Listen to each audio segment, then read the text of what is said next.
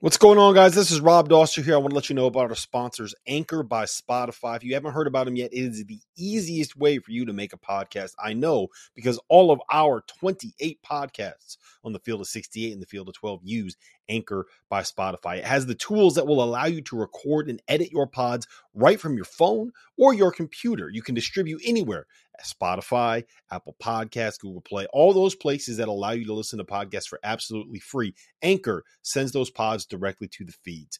And here's the best part about it Anchor is totally free. So make sure you download the Anchor app or go to anchor.fm if you want to get started on your own podcast.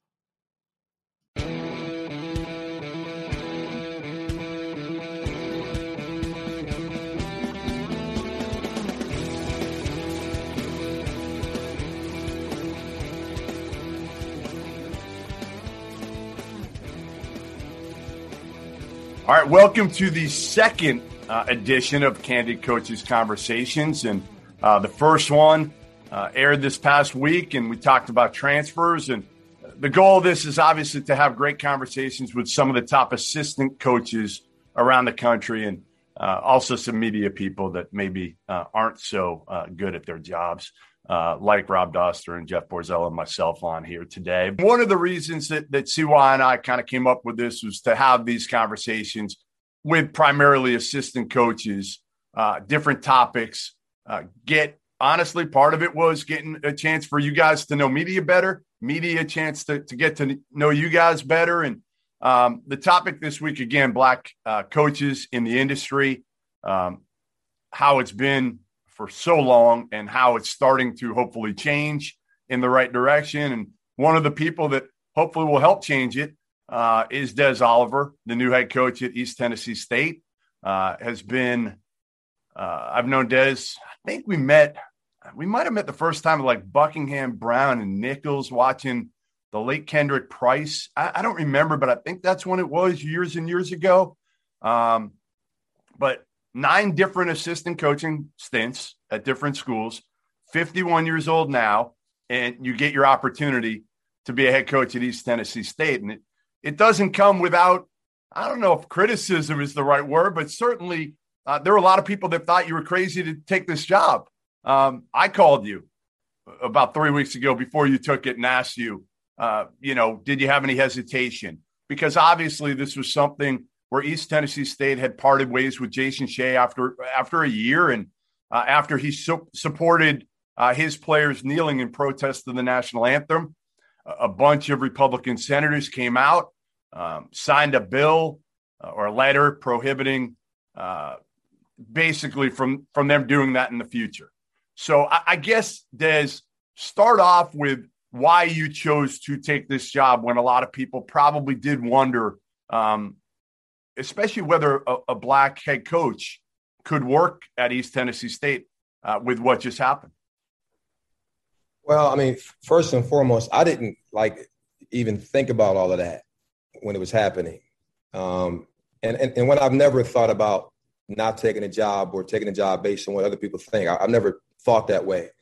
Um, my role was basically we're playing, we're in season. And I had, I had a, a really crazy month or so of of Zooms and interviews, starting with Albany. Came in second there. At the same time, Albany was happening, Jacksonville happened. And listen, in every case, I didn't make one phone call to call one AD about their head coaching position. And so, you know, phone call comes from Albany. I'm involved with that job. I don't get it. Jacksonville, I don't get it. And yet we're in the bubble in Indy.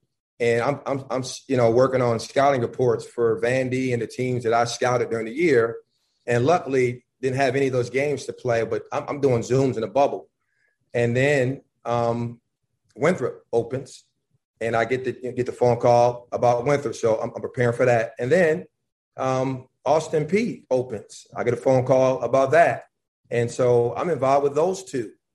And I, I really was thinking Winthrop because I spent five years in the Charlotte area, and I, just, I have so many friends in that area. My you know my oldest son grew there for five years. We're connected. I love the area. I was so caught up in, in, in Winthrop. I remember the Wednesday of my interview, kind of walking you guys through my mindset. And I, I, I, I, fly down to Charlotte, interview for Winthrop. The interview went really well, I thought, in person.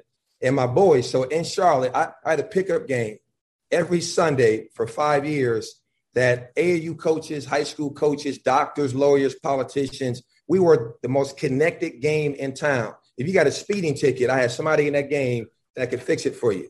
So one of my guys had bought a he bought a new house and he built a court in his backyard.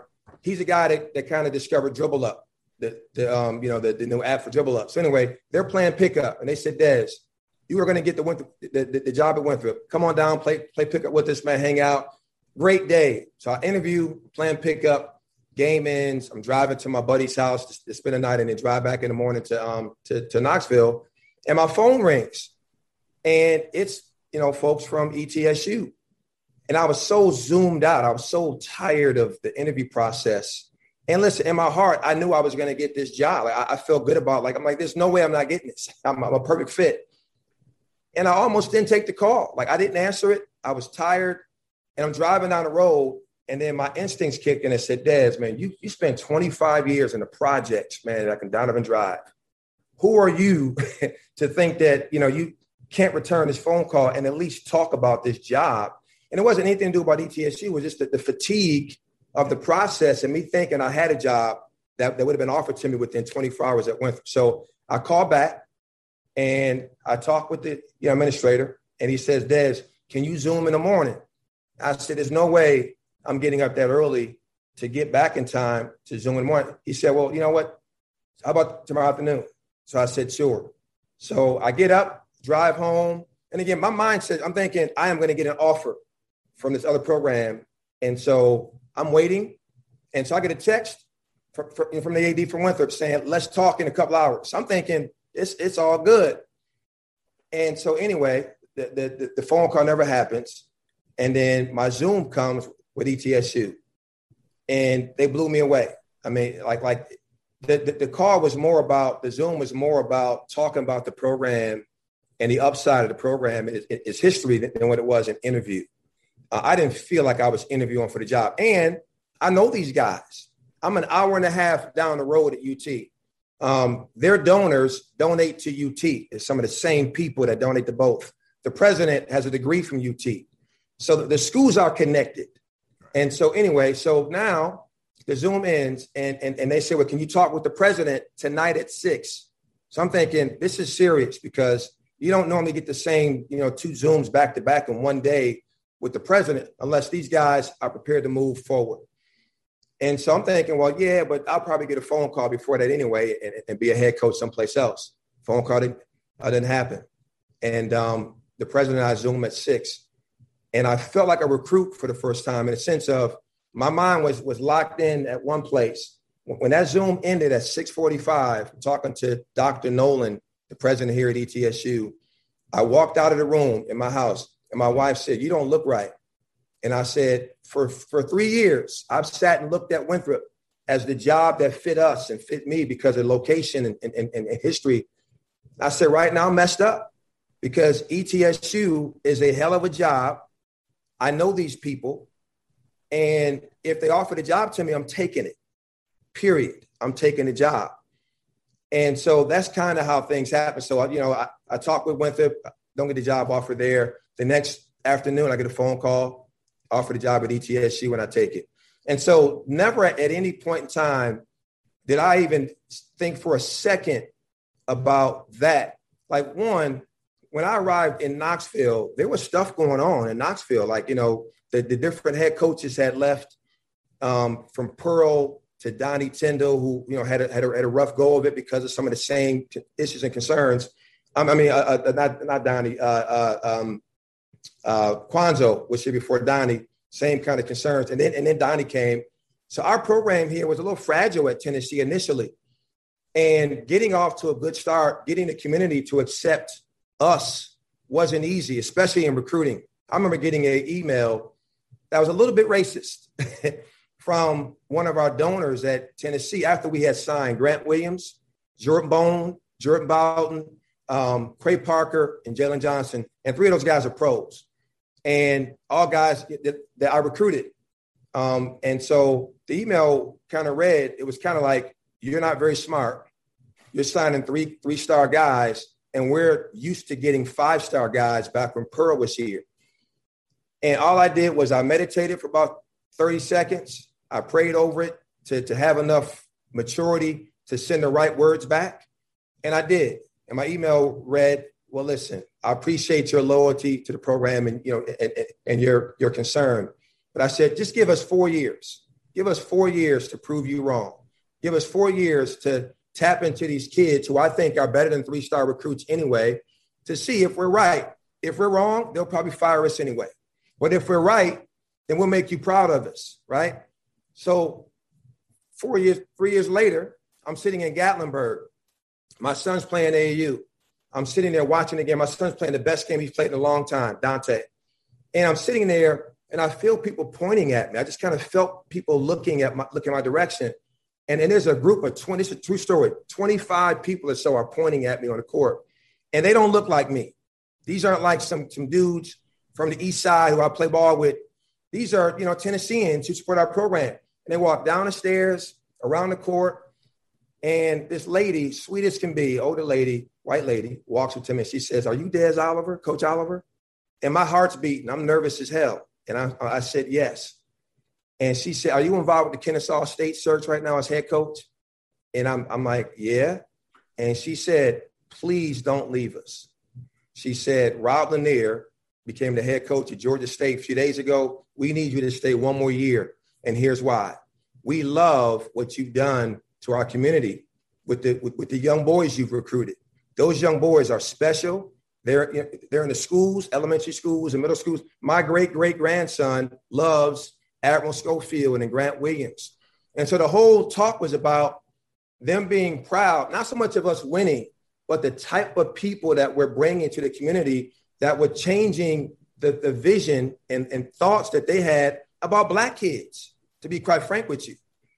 So to answer your question, when people ask about ETSU and, and, and the climate, I've been there at, at Tennessee. Rick Barnes hired two black assistant coaches, not by accident, because you know what? He wanted two guys that could relate to black kids and recruit and, and, and teach the guys on campus. Ain't nothing wrong with that. Most of you guys who are sitting there right now of color have a job because your head coach wants an African American assistant coach who can relate and recruit. And so the thought of like me not taking a job because they needed a black coach or wanted a black head coach is crazy. I'm thinking to myself, they need me because I'm qualified for the position. I'm right up the road. I understand Tennessee better than anybody in the country, and I'm ready for the job. At 51, I'm ready for it. At 35, no way I would have been ready for this job. And, and so it was easy. And, and I'll say this Rob Lanier, who is my brother, my mentor, I love him to death. Best man at my wedding, I was best man at his wedding. He was concerned. And so were you, Jeff. I mean, we, like we talked about it. And that's the love that we have is that you could call me and voice your concern. And we had a really good conversation. And I, and I explained the same way I'm, I'm talking to these guys now to you. And you were like, I get it. And listen, I've been here now for three for three weeks. I am so happy that I was smart enough to, to take that phone call back and talk to you. It's, it's a great opportunity. These people here love our players none of what's been talked about has affected any any lifestyle that we've had from going out in the community um, to to to you know going to the churches to dinners at the none of that has been a factor. I know what happened last year happened. I taught my kids, our guys at Tennessee, out of kneeling, and we talked about you know having a voice, which is way more powerful than taking a knee that you can't communicate with. And so we talked about. I said, how about this, guys? For two weeks, have hard tough discussions on your Zooms, in your dorms, with people who don't look like you about what's going on in the community with the police. I told my 16 year old son who wanted to follow LeBron James' lead and wear a Black Lives Matter t shirt to school and take a knee. I said, don't do that. I said, talk to people and have real tough discussions with them about what if we're in a car together and a cops a cop pulls me over in Alcoa, like a suburb of, of, of, of our area, you know, I'm gonna feel different with that same police officer than than you might feel, and and, and ask them why. And and I the same thing in my neighborhood. I made every neighbor that claims to be a friend hear me out, and we had people crying, apologizing for you know not knowing that that they said racist things. listen, we've all said things that, that are hurtful to people in life, racist or not. We've all done it in accident. When, when, when, when human beings get upset with each other, we say hurtful things innately, and then we apologize, whether it be race related, you're fat, you're, you're, skinny, you're ugly, or you're big nose, small. We all do that stuff. And so we had some really, really impactful discussions. So if if I can do that there in Knoxville, I'm gonna turn this down a chance to be a head coach at a mid-major plus high major minus institution that supports their basketball at a high at a high level that's winning. No way.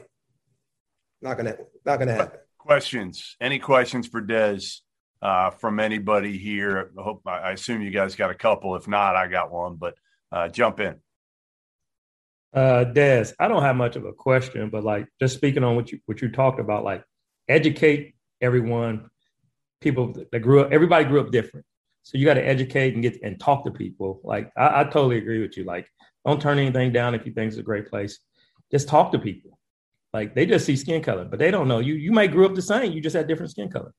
Uh, and then a lot of people they they always respect you more when you talk first, uh, and then they get to know you. And I just think that's a great thing. You're educating, and we're all we're in the education business. Even though we're we're basketball coach, we're educating them every day on uh, just how to grow up, how to be become a man, and then and now you got to be aware of things that's going on, the climate in the world today. Des, let me say this to you. Uh, first, I want to say, man, I'm really proud of you because uh, I'm gonna be honest with you. Uh, I was with your right hand man, Lanier. Actually, had some conversations on the phone about it, and was very concerned, and probably more angry uh, at East Tennessee State because uh, what I've learned about our profession is he who controls the narrative is king. So I know um, some of the things about Jason Shay. Uh, they tried to make it seem like, hey, they wanted to fire him anyway, or he wasn't a very good coach. And I'm a firm believer uh, that he's a solid coach and that he's a stand-up guy. And I respect what he did uh, for standing up for those kids down there. Uh, but listening to you talk, you taking the job. Uh, the beautiful thing about basketball is black, white, orange, green. For that time, it brings everybody together. And I tell Jalen Hamilton all the time, you know what what uh, Jackie Robinson did for baseball. That's what he's doing for basketball and has done. And uh, what I'll say to you is, uh, I played at Georgia Southern. East Tennessee State is a big, big time program in late 80s, early 90s. We used to get 10,000 a game down there. Mr. Jennings, Greg Dennis. I guess a big time program. But that area does need change. Uh, if you drive through their recruiting, uh, you're nervous about being pulled over in that area. Uh, so I commend you for taking the challenge to go there to be a prominent figure in that community and to help make change in terms of race relations because that, that area does need it. So respect to you, man. I'm I'm really proud of you. Listen, your area needs it too. Everyone, listen. I'm from Buffalo, New York, and I've had a, a lot of fights growing up as a as a young person when I was a teenager because somebody said something sideways to me back when I was that dude, and I, I was putting my hands on people for saying something wrong to me. I'm, I'm, way more mature than that now. I mean, come on, man. Like, we in the South?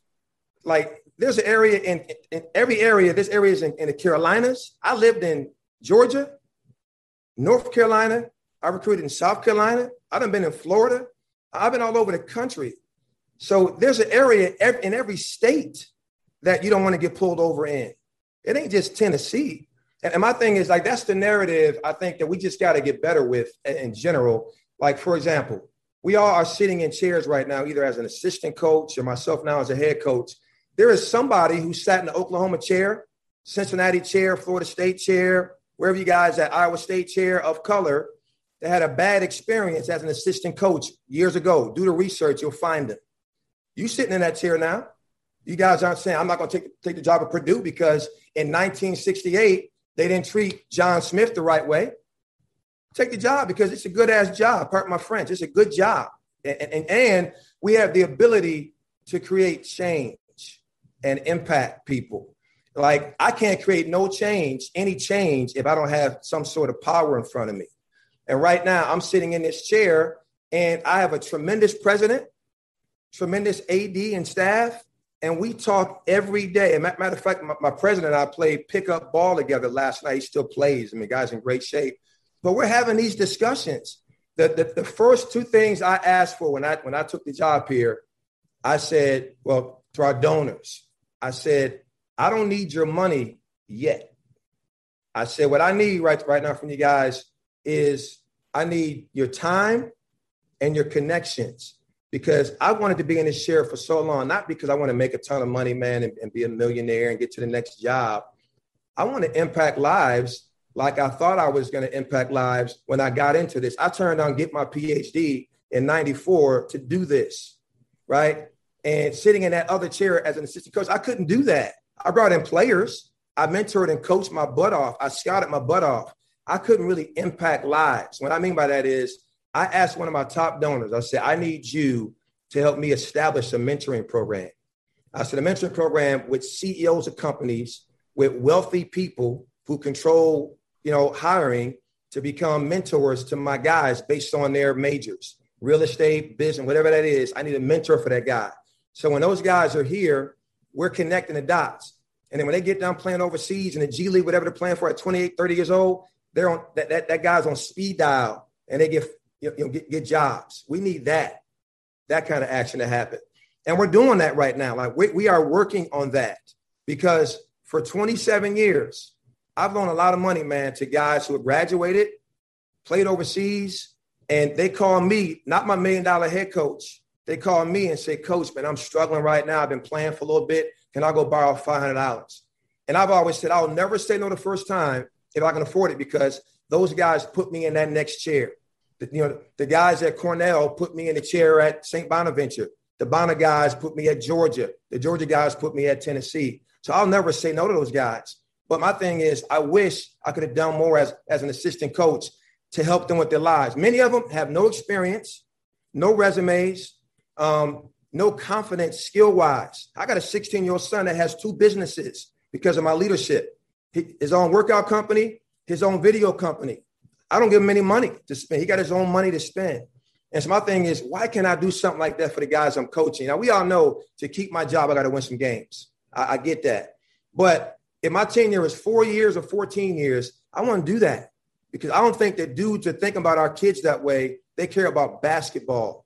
And so again, at ETSU, what better place to get that going than to have some intelligent young people, you know, that are getting it done off the court. And then lastly, um, I don't think that many of our young people can can speak to you know to the media and market themselves correct. Like like the branding isn't great. At Tennessee, we had a tremendous SID who did a tremendous job of helping our guys through, through social media brand themselves. So here in June, my guys get back June 23rd.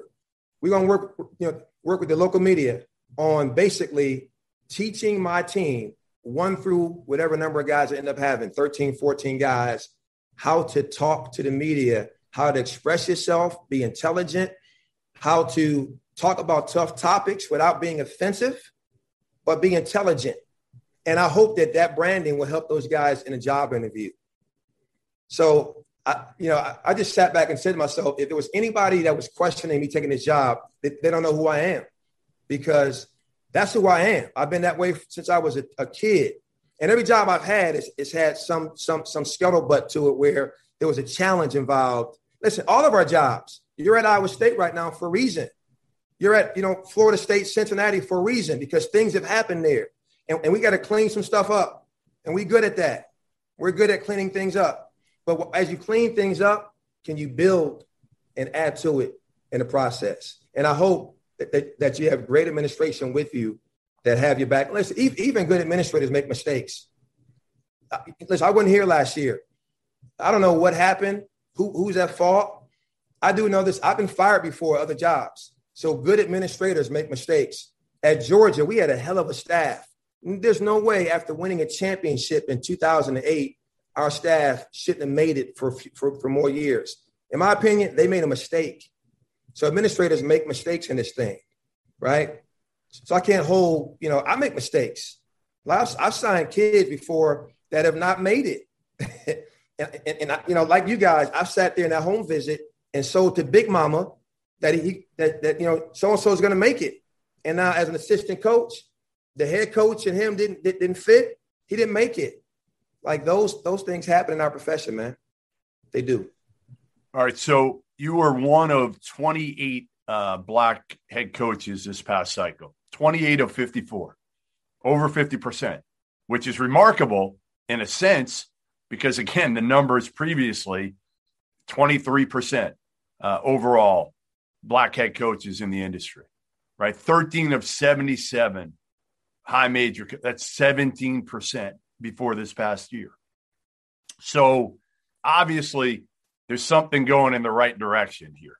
Um, it should have happened long before uh, a year ago, but it, it, I guess it took that. How worried are you guys? And anybody can jump in that this is just going to be a blip, that this is a one year deal and, and, it could revert back in a year or two.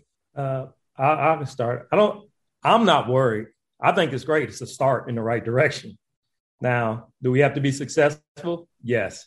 That's the part I worry about. If we're not successful, how fast are we going to be able to get a job again, a head job, opportunity again at that? That's probably more concerning to me. Is like uh, that part. Like if it don't work out, but I, I think you, we got to start somewhere. And there's a lot of great assistant coaches out there, and and I'm, I'm so happy that it that it's starting now. And I'm proud of the guys that got hit, getting their opportunity. And I wish them nothing but the best. And and a lot of them know me, and I know them. And like anything I can do to help them, I, will try my best to help them. So I kind of see it a little bit differently for us in terms of why we haven't had had more chances, and, and I'm I'm a victim of it. Is I think we get lost in our jobs a lot, you know, as as as black assistant coaches. Uh, I was told day one when I first got hired in '94 that if you can't recruit, you can't keep a job. And so again, I'm raised in a project. I spent 25 years in the projects. I mean, my neighborhood is, is as challenging as any I've ever. I've been to Compton. I've been to Baltimore. I'm not seeing one that's more challenging than Donovan Drive was. I'm not saying it's the worst, but it's in the conversation. And so my mother struggled as a single parent to raise me. And, and, and so you're going to tell me now that, that, you know, like with all the stuff going on right now that, you know, um, like I'm not going to be excited about, you know, kind of where our deal is. No, but, but knowing that in my time as an assistant coach, I didn't do enough to put myself in this position. Like, I didn't network. I just did my job. I just recruited guys and brought them by the house for dinner and mentor guys on campus and put my arm around them and worked them out in the mornings and did my scouting reports. And I felt like just doing a good job was, was doing a good job. In the last five, six, seven years, because of people out there who are doing these symposiums and helping us become more educated, I've learned how to build my brand. And so I think it's up to us, it's up to me as a head coach now, and I know CY does a great job of this, is mentoring some of you younger guys who are going to get your shot um, at how to do both. Because sometimes you guys are so busy being the point man on your staffs. Like, I'm not sure about you guys, and, and I hope I'm not offending any of my coworkers I, I worked with in the past, but I've always felt like every job I've ever had with the exception of one or two, that I, I had to pull the weight recruiting wise. That if I didn't bring in the guys, we were probably going to fail with not having enough talent. And so I didn't have enough time to be out there trying to chase a job. I was just trying to keep afloat. And normally I had, I had tough jobs that weren't winning. And I was blessed to, to, to, get, I always say when I was 30, 30 years old, let me get a guy like a Hall of Fame coach to work for, like a Rick Barnes, and, and let me bring my talent to that guy's resume. And I was blessed a few years ago to get that. But there's a process you guys got to go through, man. And you guys are probably doing it where you just have to be able to um, to market yourself. Um, literally, I started going out every recruiting trip and spending time with at least one AD per recruiting trip in the area, calling folks for lunch and like just sit down. And it's amazing. All those phone calls I was getting, were because people knew me through somebody or knew me personally.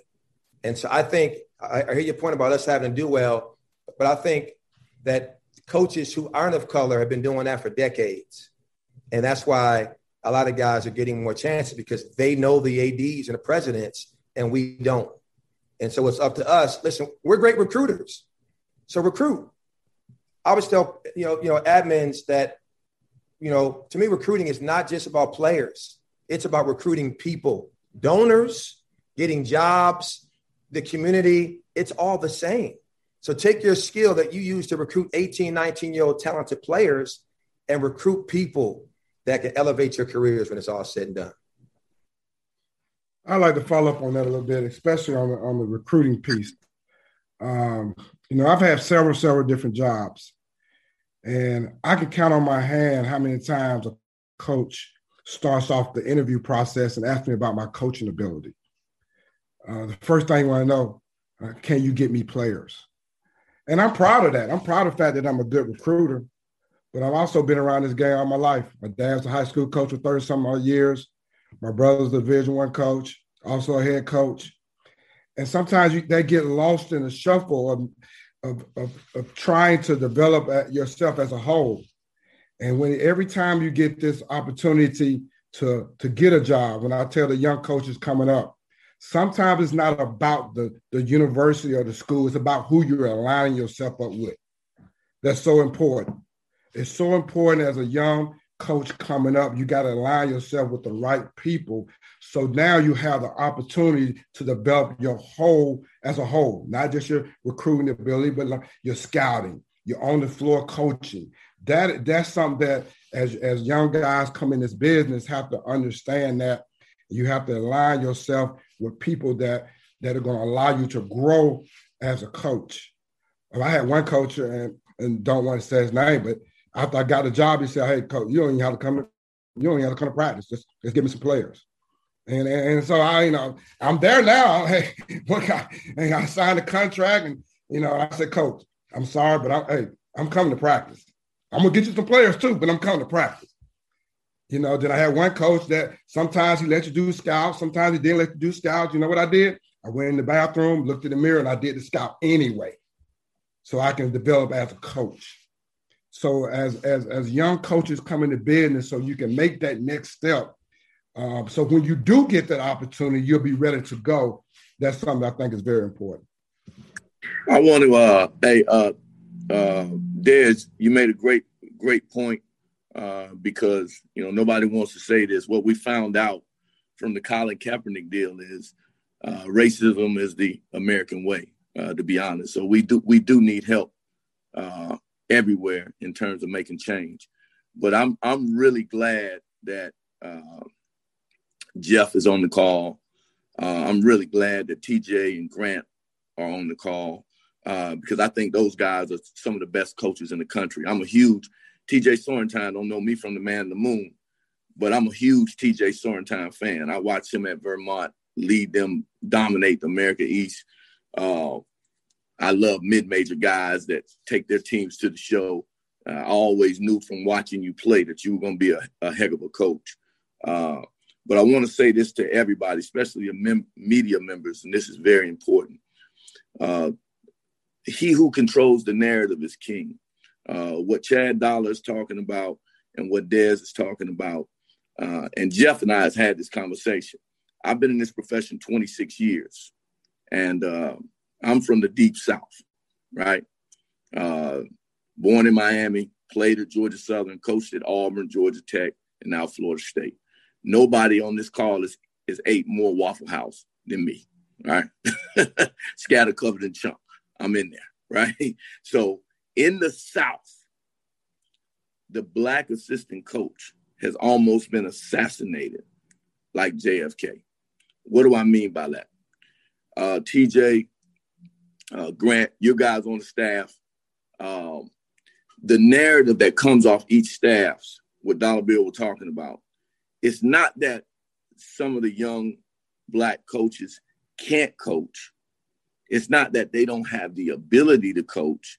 It's that the people they're working with is so intimidated by the relationships they have with AAU coaches, high school coaches, parents, and the players that they say they're really good in this area.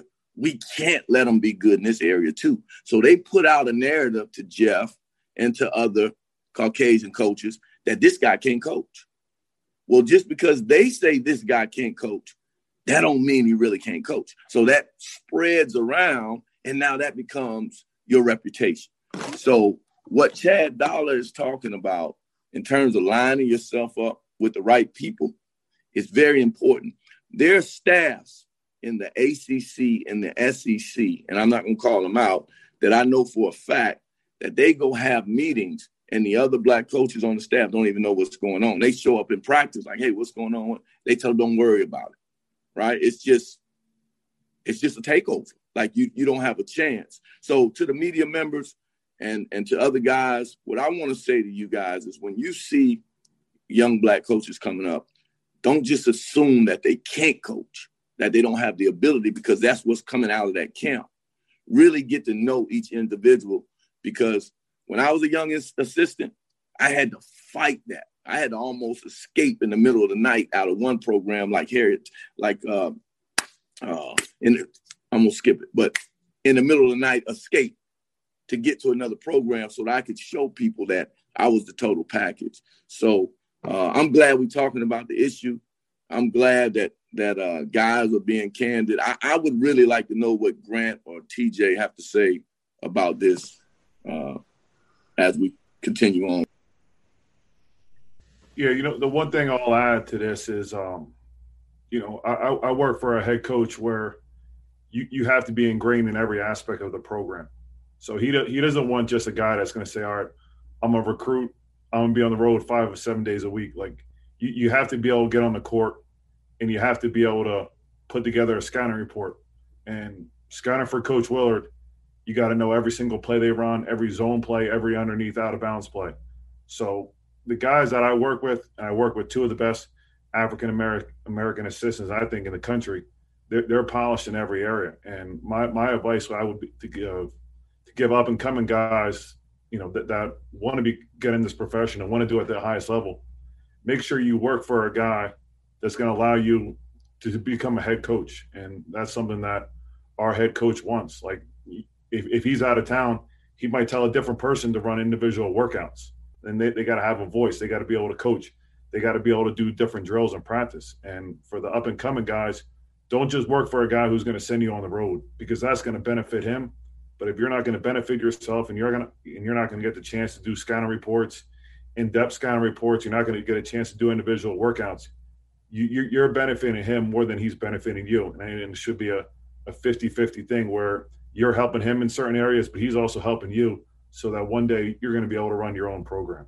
Dez, man, congrats, first of all. Um, even though you didn't recruit me when you were at URI, you know, um, show you some love, man. Um, but uh, so it's funny. So my best friend in this world is black, right? We grew up together. Um, and so we've had, you know, we always talk about this stuff. And he he's he's a huge advocate and you know, he came from the projects and and he now he has his PhD, right? But he's also a rapper, right? Um, so he teaches classes at, at, at community college, you know, up the road. Like he he is he is the smartest, most intelligent dude um, that I've ever come across. Uh, no offense to anybody else, but this dude is he's elite, man, and he's a rapper on the side. So what he does is to supplement, you know, and it's something he's passionate about. He he he has reached out for the last five years to all these, you know, college, Brown University, where I'm at, you know, a lot of PWIs, predominantly white institutions, and up until this point, man, they don't call him back, they don't email him back. You know, he gets in the community, so he's in the high schools, he's in the middle schools, and he's doing his thing uh, on a lower level. But he he feels so strongly about what he does and his message that he's trying to get in colleges all over the country now the George Floyd thing happens, right? And uh, we talk, we're talking daily about it. And he's like, you know, my biggest concern is everyone's being reactive. He's like that, you know, it's a react. We're in a reactive state right now. He's like, T, you won't believe it, man. My phone is blowing up. Everybody wants me to come speak now and, and share my message. And uh, you know, he's like, that's my biggest concern that everything is so reactive right now. We need to be proactive and he was like he was like mad like man I, I, don't know if i'm gonna do it now it's just so react doesn't feel right i said and i told him i said man go get that money. I said take that money. I said part of you going and getting that money now these people want to pay you to come speak and you sharing your message. That's what like like that's the most important thing. Share your message man. And uh and that's part of being proactive. And, and i think that's that, that's a huge deal. You know one thing we've done here is we started a black excellence speech speaker series. And like we want our young young black players to, to, to be, you know, role models and go speak in the community. We do a ton of that stuff, but they need role models too. Uh, so it's our job to provide them role models. Like, you know, in our athletic department here at Brown, there's, there's one, maybe two African Americans in the athletic department. So like they might say, man, I can't, I can't be an AD. You know, I, I can't be working in the athletic department because they don't see people like them. But then we have Bernard Muir, who's a former basketball player at Brown, AD at Stanford, come on, speak to them and, and, share his message. Like, oh man, me, maybe I can can be an AD. You know, so from, from my perspective, the education is so important um, to educate these guys and give them, you know, uh, examples of, of, great black success stories. Um, it's something I feel passionately about. I'm, I'm, thrilled to death. You know, Jeff, you reached out. See why I appreciate you uh, having me on.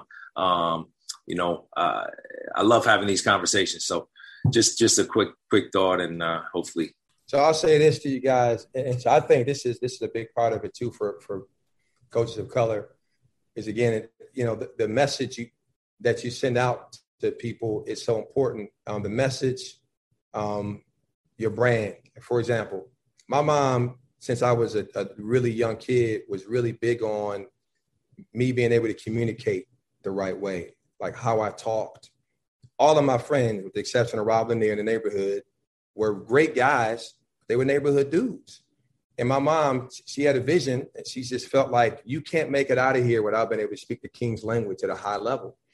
And so she, you know, she made me take speech classes and I took them in college.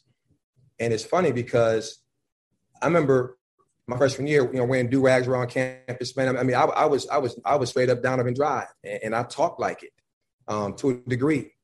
And as I gotten older, I just realized that people judge me, like would judge me real quick, people that, that weren't of color, real quick, based on how I sounded. And so I decided at like, you know, I guess early on in my career that I wanted to sound like a head coach every time I talked to, to people, no matter what. However, it's funny because then I got to a point where as an assistant coach, I didn't get certain jobs because I, I had white head coaches at the highest levels that were, were questioning, quote, quote unquote, are you black enough or I guess urban enough was the word to go into the hood and recruit the dudes I grew up with. And I was offended. And, and you know, now I should have just went in and gave them Donovan Drive Dez on the spot, right? But I didn't. I was, I was, you know, real passive on it. And so that's the hats that we had to wear. And so it's funny because I'm, I'm real political like I speak a certain way in, in public outside of my home. In my home, I am urban. I mean, my kids laugh. Like I'm straight up down because because I have two black kids in the suburbs who I want to have have a balance because my my kids sound like I do at work all the time. and so there's a balance between um, us being able to to have people look at us in this chair as a head coach and be corporate enough um, even though we some of us come from some neighborhoods, man, that we're blessed to still be alive. Like I tell my story to people that don't really understand it, and I, I, it takes a while to get through it. And folks are crying, be, like some of the things that Rob Lanier and I went through, and we still living. And never, never sold drugs, never robbed nobody, but we around all that stuff every day. and we're here to talk about it, man, and mentor kids. And so, uh, how about this? Uh, uh, kind of closing my first day here on the job, before my press conference, I talked to our team, and I had the whole team was in a portal except for like one or two dudes. And my whole thing was just give them your story, Dez. That way that they know that you understand who they are. And I gave my story. I started crying. They almost started crying, but I knew I had them in a sense of they they heard me and they said, "Let's give this guy a chance," because for the first time here's a guy that's been through what we're going to go through. And I think that's that's the message, man. Like we have to wear two hats in a sense, you guys, and, and be able to be political and corporate without compromising who you are as a person. Because my my my neighborhood made me tough enough to take this job right now and make it work. And it's the same with you guys. Iowa State and Oklahoma and, and, and, Cincinnati and Purdue and, and Furman, like your neighborhood, suburban, urban, whatever it is, made you tough enough to, to walk on that court, man, as one of a few people on campus that look like you in that role and, and, and do a great job. But wear, wear those hats, man. Sound like a head coach when you're talking to media, when you're like, don't don't get too comfortable because sometimes that's going to get you like Ty saying, uh, and, and you're saying, Chad, that folks are saying behind the back, well, you know what, he ain't ready. Sometimes it's that lunchtime conversation where you're comfortable and you give them Donovan Drive that dudes don't understand. So I, I just don't give them Donovan Drive. I just don't do it. My kids get it. CY may get it at dinner. Chad may get it. but I'm, I'm not giving it to people in public. Hey, hey, Tim Johnson. Yes, I wasn't gonna let I wasn't gonna let you speak because you got me fired ahead as the head coach of Georgia Southern. but you go ahead and speak for us, even though you put my four double doubles on my head. Go ahead, Tim, please. No, I uh, I was just sitting here trying to soak it all up. I mean, there's so much wisdom on this screen. You know, in a lot of ways, you know, I wanted to listen. You know, I wanted to listen. All you guys, if I don't know you personally, I respect you and what you've done in the business. And then for the people I do know, uh, you know, just sitting here getting to take in Coach Oliver, I know we probably got a problem. We got to compete with him, and he's really, really sharp. I know what he's going to do there. So uh, I would say I'm a little younger. My experiences have been a little bit different, but what I will say is two things. One, I believe in the innate goodness of people, and then two, I believe people generally want to win, and everything comes from that. It's all it's all business related. But you know, at 26 years old, um, me working for Coach Young uh, Mike Young, who's now at Virginia Tech. You know, I'm 26 years old. I'm fresh in the business, but I came in, and did my deal. We go to the NCAA tournament. You know, he passes me the scout, and he didn't even think twice about it. But it, it, I think it was because the work he had saw throughout the year. I think it was because of my level of preparation.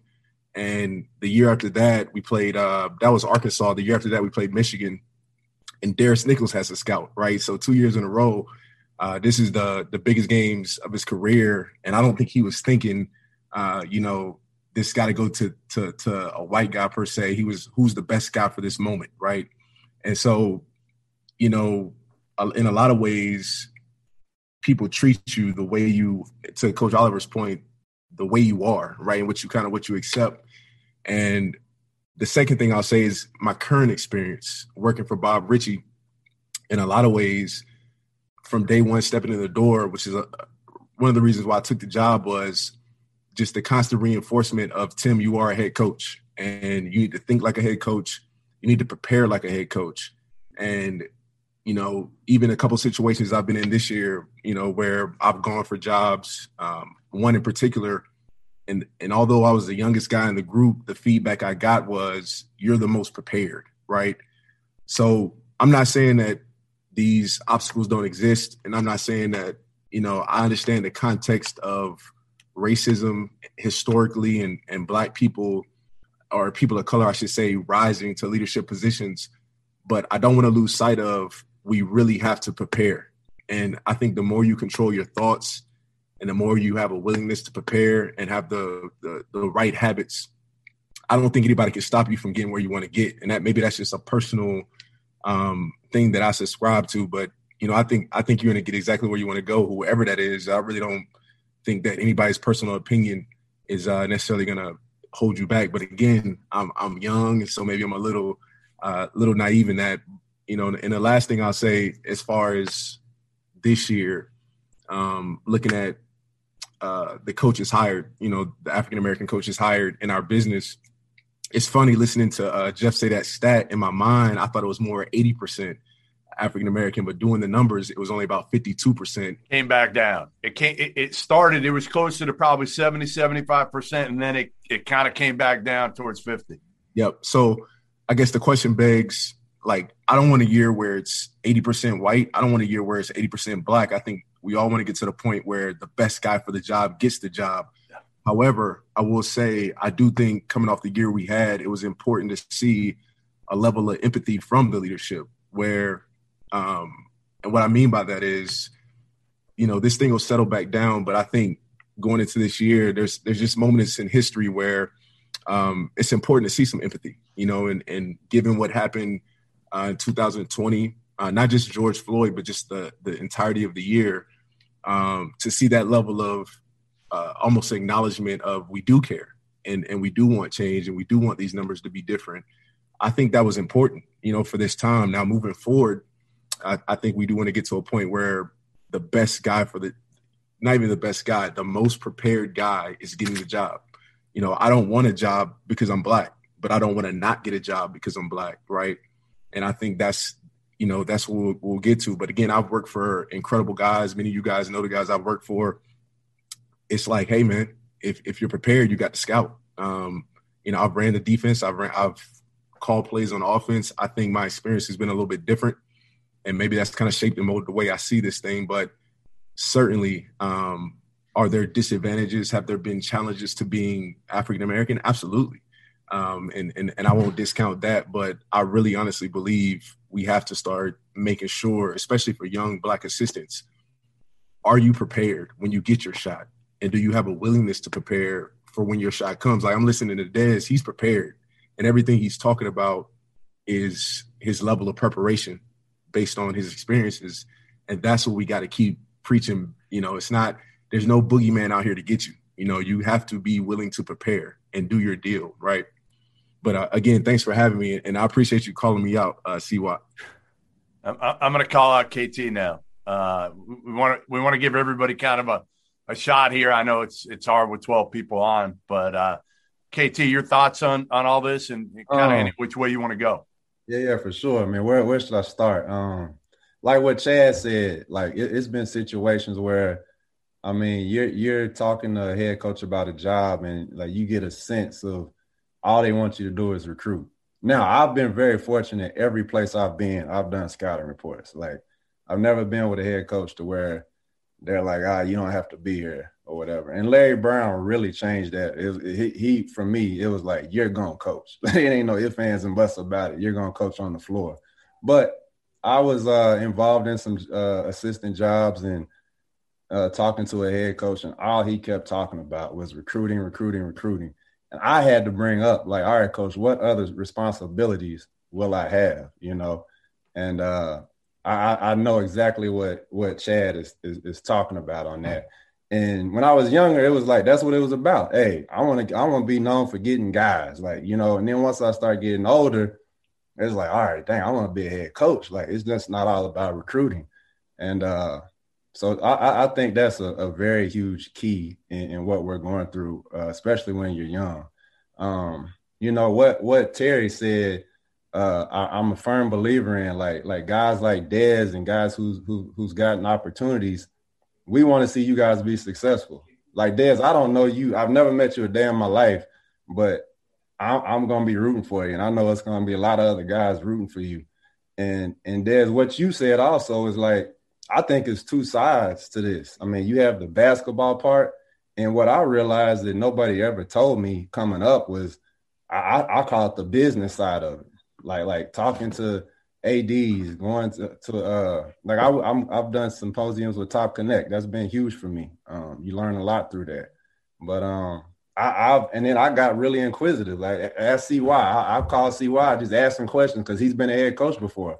Um, he looks like me. So I'm, I'm at, I've called him numerous times. Hey, what do I need to be doing to, to, to try to get a job? And, and guys like him have really helped me out. And, and, and now I'm in a position to where I can help younger guys out that tell them things that people weren't telling me coming up. Cause it's, it's two sides to it.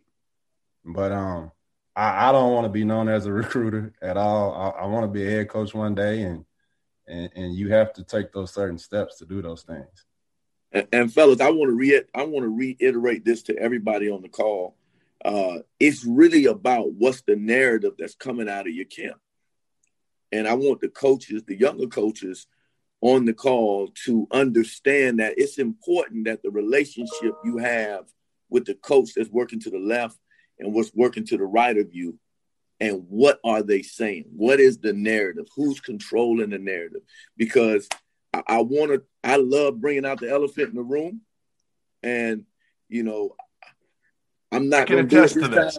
Listen, I hear the narrative, so I can attest to this. I hear the narrative all the time, and sometimes I believe it.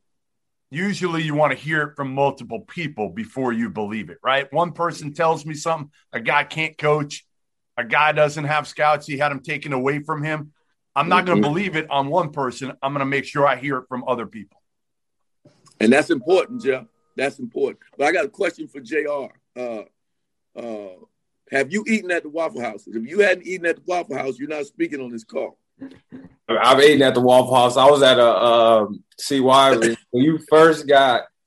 Man, I've been following you guys, man. But when you first got to Florida State, I was down at St. Leo University, Division two down there. Okay, okay. I, You I, I got some, I got some South in me. So carry man, on, carry on. It, it's it's been great. You know, the the one thing that I really appreciate, you know, I'm I'm like I'm like you know, Ta- Tim, I'm trying to learn and take it all in, but you know, Dez, you talked about building your brand, and as I've been blessed and been lucky to just start moving up, I went from D three to D two to ops to to to finally getting here. It, has been it's been a it's been a, a whirlwind experience, but now I'm starting to think differently. I'm starting to think, man, how can I get to the level of, of the rest of these guys that are on this call? And I respect you guys, and you know, you talk about you know how you speak and, and people have told me hey man you got to dress a certain way and you got to do these things. And for me man five years ago i'm 33 now. Like i was like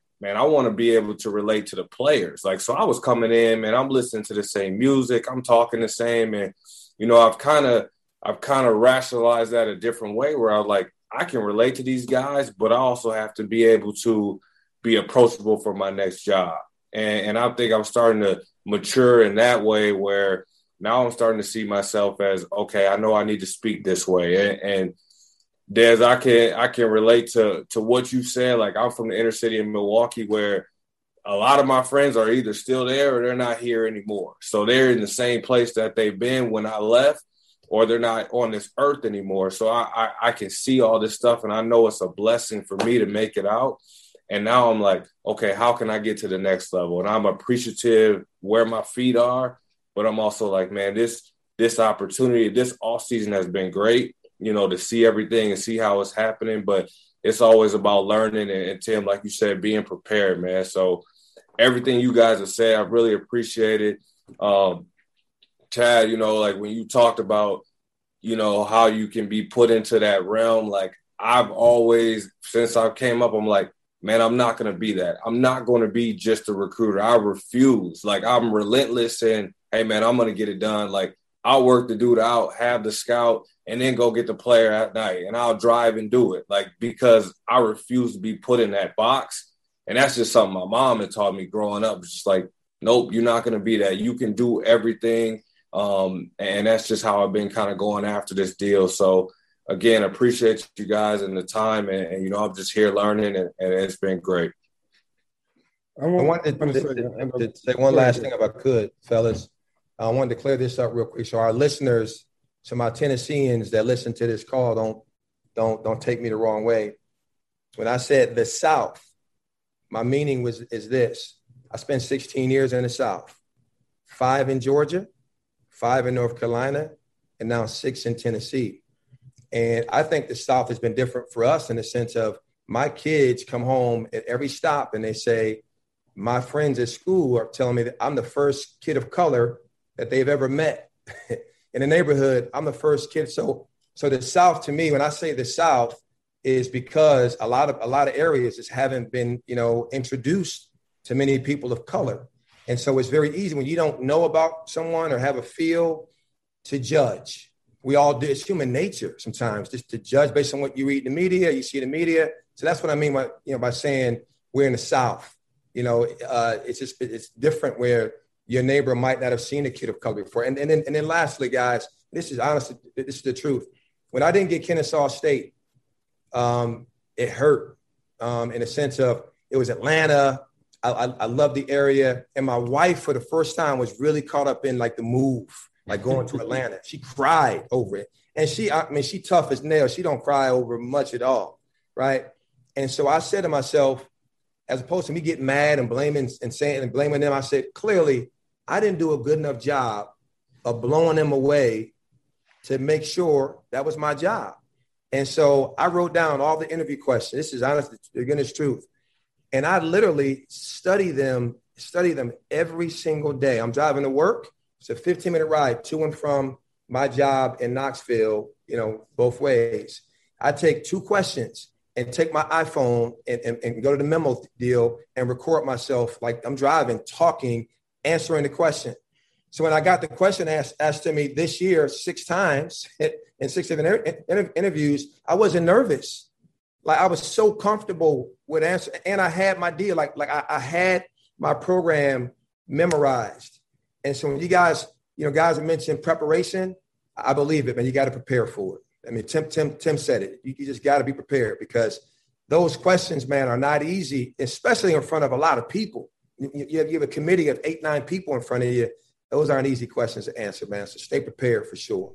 And, and the last thing I'll say, I know we got to wrap up, but I do want to say, uh, particularly to CY, like we we have to give CY his flowers now before he's decided he's done. And, and what I mean by that is, you know, he's always been willing to to pass down knowledge and information. And you know, it was it was a probably about five years ago. Was a diagram he drew up for me talking about um, attracting people, right? Which is one of his gifts. He's always been able to do it. I never met somebody that had a bad word to say about CY, and that he didn't have to do that for me. You know, I, I there's nothing CY can gain from me, but but we talk about uh, forwarding black coaches and empowering black coaches. That's what it's going to take, right? His and same with Coach Oliver. They're both brave. They're both bold, right? And and to be able to pass down that information and then go about themselves with the with a surety of self that they're doing. I, I think that's huge. But I know when he retires, we're gonna throw a parade and it's gonna be up. But for, for real, like there's a there's a podcast CY did with uh, Coach Schulman. He probably don't even remember this. I studied that thing because again, he's just passing out information. He talked about uh, a guy skinny. I'm gonna give him a cheeseburger, and well, you know, just his philosophy and recruiting and just all the information uh, that he's willing to pass down. Is us young guys are watching. You know what I'm saying? In, in a lot of ways, we don't get uh, access to you guys because we're from different generations. But it does mean the world how you carry yourselves and, and the boldness and the braveness and the ability to to to again pass down the information. So truly, brother, I appreciate you and, and Coach Oliver. I'm rooting for you, man. I know we uh you know we don't know each other uh, well, but hopefully we, we will. Hey, I know Borzello's got a quick question here before. I know we want to wrap give it another few minutes, but I know Borzello's had a question, wanted to jump in at some point here. Take it, Jeff. I'm sorry. No, I was, I was going to say, is there?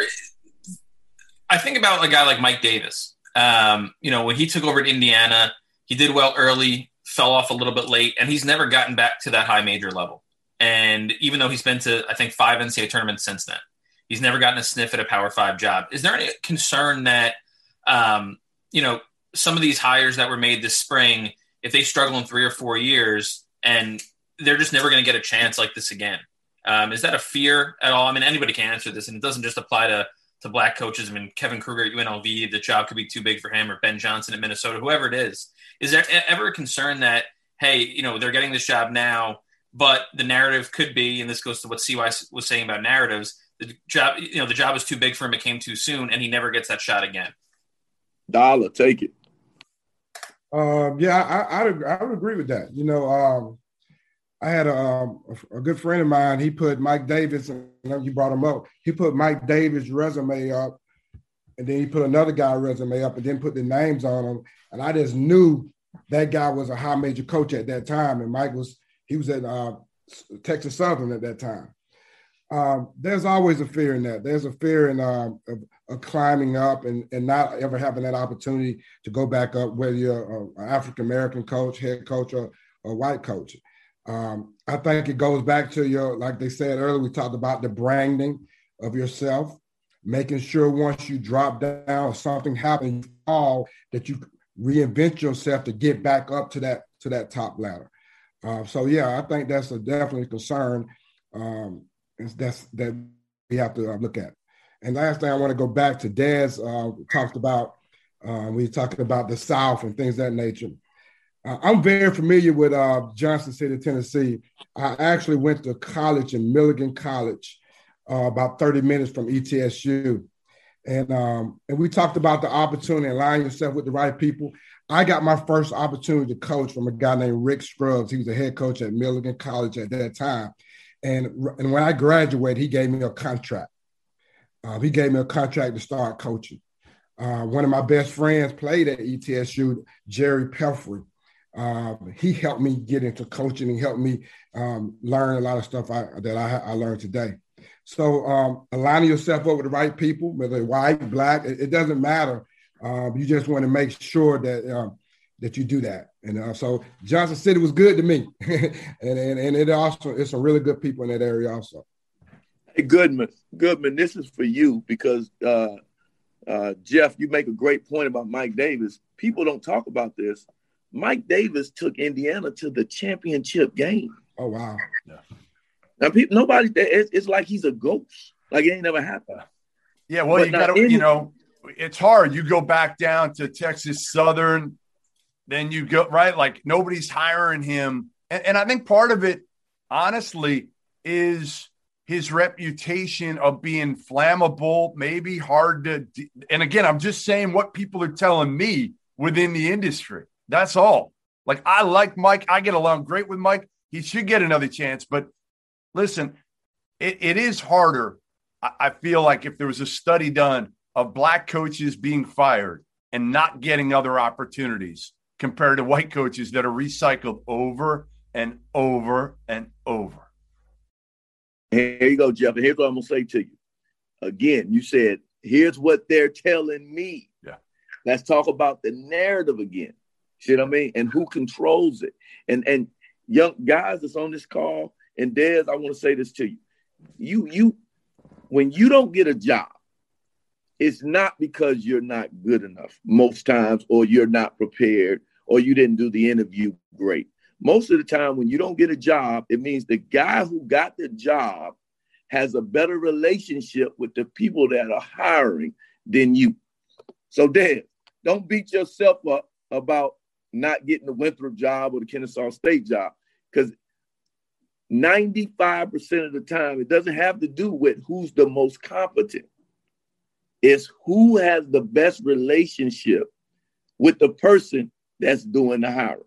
Who are the closest friends? Does that make sense to you, Dez, what I'm saying? Well, I mean, so yes, it does. And I know that. So, so me coming into those were the reality was I was playing, you know, from a deficit because I didn't know those guys.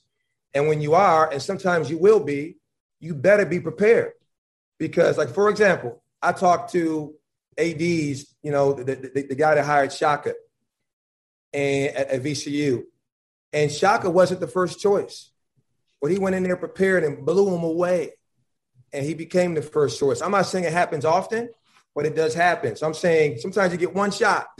my thing is, you know, it, as a coach, if I sub my tenth guy in the game, he better be prepared to make that shot or, or, or you know get that stop like take advantage of those those two minutes that might be the difference in him playing more the next game.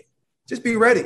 And, and you're right. A lot of times it, it just comes down to, to, to, to, connections. I'll say this to you as well. So that's been the difference. The last three or four years, I'm calling ADs like I talked to AU coaches. And I talked to ADs about why didn't so and so get the job? The interview for, and, and most of them tell me because he didn't interview very well. And these are people of color. So that's why I'm telling you guys be prepared. Even if you know the AD, be prepared because what if three of us get a chance to interview for a job and, and we're all, you know, good, we all know the AD. It'll come down to who has the best interview that can make the AD close his eyes and say, I can see that person being, you know, the CEO of my company. And I want to say, and Dad, you're right, and everything you're saying is right. Uh, but I'm gonna say this: and I've never been called old in a nicer way than what Tim Johnson just called me old. I appreciate that. but Tim Johnson is on this call, and I keep my ear to the ground. And I know for a fact that he did the best interview at Western Carolina. Now he don't even know I know he interviewed for Western Carolina. But I know for a fact, unequivocally, he was the best interview at, at, at Western Carolina, but he didn't get the job. You know what I mean? And so you know, and, and I'm happy Justin Gray got it. He's one of my young Thundercats. I raise and talk to him all the time. He's going to do a great job. But I just want everybody on the call to know that the network piece may be even more important than you being prepared. I just I, I want to make sure y'all know that. Listen, yeah, you, you listen. You got to know. I'm saying you got to know the search firm guys. Yeah, no. You you got to get to know those dudes for better or worse. I'm not a search firm guy fan, but but the bottom line is they can get you in the door. and they can help you or crush you. So you better get to know those guys like Dez was talking about. Know the ADs. To me, like write down 10 jobs that, yeah, you might obviously you don't want to cut the legs off anybody that's already got a job. We know that. Like that, that that's not the way to do it. But it's also about networking, like they said, and, and it helps get in the door, and then they know you. Then they know you rather than meeting you for the first time. So Goodman, let's talk about the narrative. I'm having a conversation with a major with a major search firm guy. Major. I got known him for a while. Not gonna call his name. He says to me, "Hey, CY, you guys at Florida State, y'all do a great job. Jalen Hamilton, he's the real deal, but y'all have all that talent down there, and y'all underachieve every year." I said, "Huh?" I said, "Excuse me, I'm at Florida State." I want to know who this was. I want to know what knucklehead I said can't that. do it. I can't do it. But trust me. So I'm having this conversation. I had to clean the narrative up. I said, "Do you know that we get a McDonald's uh, McDonald's All American every other year? Carolina, Duke, Kansas, Kentucky, they get them every year. The talent that you see, that you're so impressed with, they're two and three star guys that we developed. So how are we underachieving? But we're taking the diamonds in the rough and making them better. Shouldn't you be commended for evaluating, developing? I mean, that, that makes you a great coach, but that's the narrative that was being put out there. That's absolutely ridiculous. So now, Dennis Gates, myself, Stan Jones, we're fighting to get jobs because some guy doesn't, you know, he doesn't, he doesn't know what he's talking about.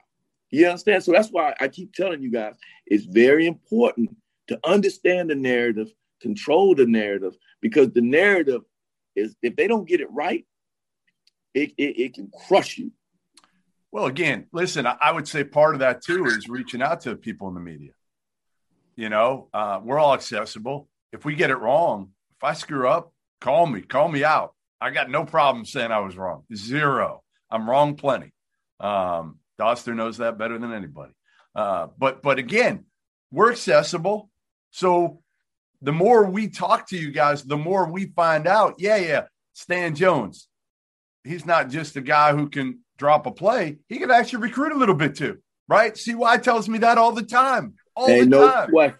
He hey, he went and got Balsa Koprivica, bing bang boom. And and nobody wants to give him credit for that. But listen, everybody's shocked that Dennis Gates is a monster at Cleveland State. I worked right here in this office with that young Thundercat. That boy was the truth when he was here. He Now, was again, drawing up plays, hey, putting in hey, office. See why? What I will tell you is I've had plenty of head coaches in the past tell me a guy is really good, so he can get him the hell out of there too. So like there, there are some dudes, and I'm not going to call out names, but I, I know it. I know it. Okay, I've had it, and, and I don't fall for that shit anymore. I, I, I know at this point. Hey, hey, Goodman, Goodman. Stop using profanity on our good All family. right, I'm sorry. We'll bleep it. Thank. Oster will bleep it out. He'll bleep it out. Thank you, sir. Appreciate it. All right. Listen, we're going to wrap. We're at about an hour in, in 15, hour and 20 now. I, I know, listen, I appreciate everybody doing this. I know CY does too. Dez, uh, great for coming on and kind of telling your story and um, why you took ETSU. I know uh, it took you about, uh, I don't know, 10 minutes to convince me when I called you up and, and, and was shocked uh, and, and fearful a little bit of, of you taking it. Appreciate all you guys coming on. This was great. Uh, we're going to rotate guys in throughout the year. So hopefully, we're going to do this hopefully every week. I mean, if CY goes on vacation, I, I don't know. We might have to take a week off if, if, if he hits a Waffle House and doesn't come back. But uh, we're going to try to do it every week. So we'll have you guys back. Um, and the best part, Doster didn't say a word. So it, it- it was it was phenomenal.